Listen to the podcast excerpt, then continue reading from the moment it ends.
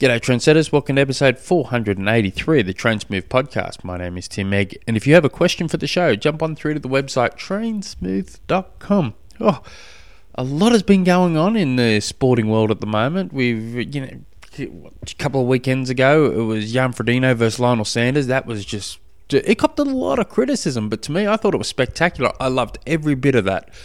Um, Lionel, Lionel, the differences between Lionel and Jan was night and day. It just by every minute of the of the race, um, you can tell Jan's comes from an ITU or WTS background now. Um, just by the way he enters the water, everything was just flawless. Um, Lionel, his swims come a long, long way. You watch him some video footage of him swimming a few years back to watch him swim now. There's he he's definitely improved. Um, on the bike though, Jan looks like a cyclist. He j- just beautiful, and Jan, uh, sorry, Jan looks like a cyclist. Just beautiful. And Lionel, he's just muscles his way through that. It's just pure muscle. And then on the run, to me, Jan has, has got one of the nicest run techniques in triathlon history. Um, this this he's he definitely makes my top three of all time. Um, probably top two.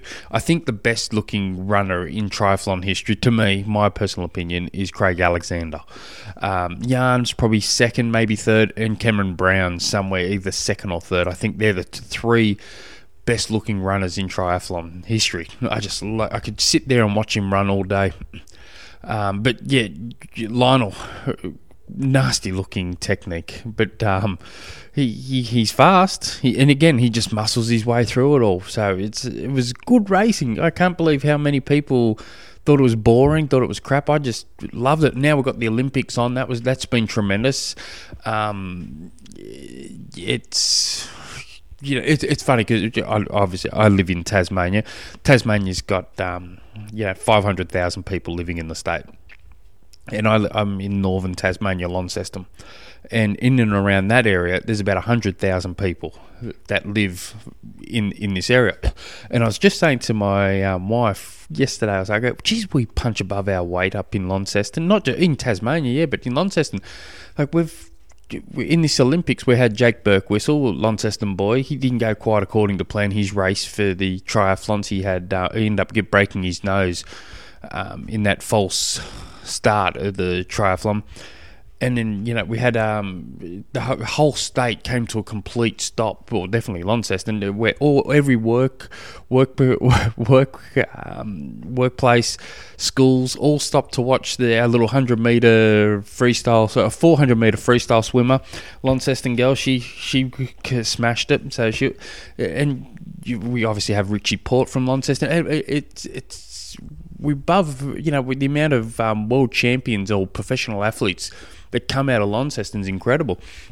The amount of um, people playing Aussie rules um, is huge. We've had Daniel Geale, boxer. He's um, world champion boxer. He's come from just just around the corner. We've you know at one stage we had four or five pro cyclists in the world tour at one time. We've only got one this now with Richie Porte, but like last year, I get we did have, had two. We had Will Clark, but he's retired now. But before that, we had Matty Goss, the Sulzberger brothers. It's, we we had a um, Josh. Oh, what's his name? Josh Harris, he was Australia's greatest, uh, great hope for the Olympic marathons. But a few years back, he had a career-ending injury. But we, geez, we punch above our weight. He just little Launceston. But anyway, I'm being glued to the telly with the Olympics. It's been good. So, but anyway, I should actually start answering a question. Who comes from Lachlan? Who writes? Bear with me. I just bring it up there it is. Um, just just as I'm training for my first Ironman, in brackets was going to be a 70.3 in September, but now probably be a full Ironman in next May.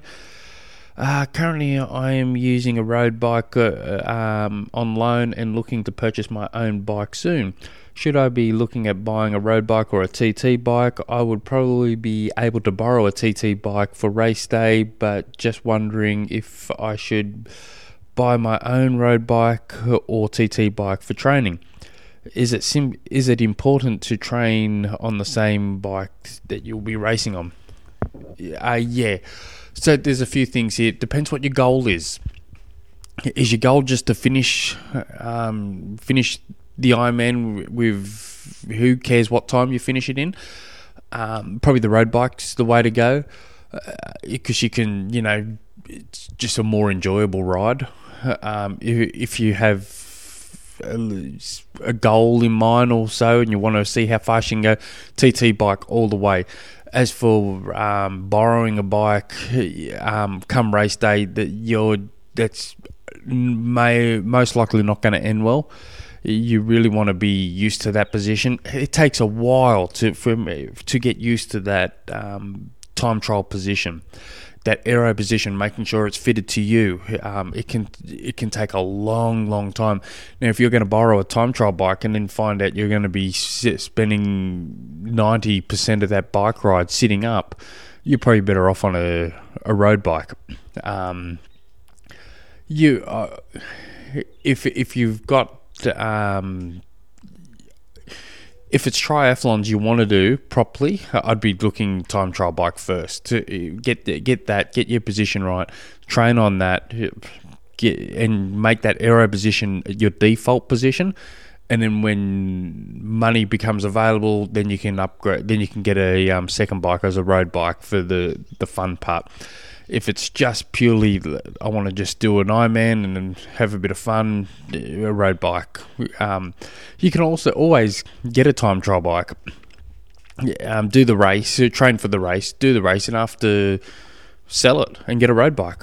Um, there's a lot of good bargains out there, um, secondhand. So you, you if, if, you don't mind, you know, you can get a bike that was ten thousand dollars in 2012, um, and you can get that for about two thousand dollars now. It's it, it's it's aging, but it's probably most likely been well looked after, and that will do you do you really really well. You can get a bike uh, that was probably you know eight thousand dollars four years ago. You can probably get that for about four five thousand dollars now. So I don't know what, what, your budget is. You can also get like a, a four thousand dollar uh, bike that was worth that that was um, six seven eight years ago, and you could probably get that for about a fifteen hundred dollars now.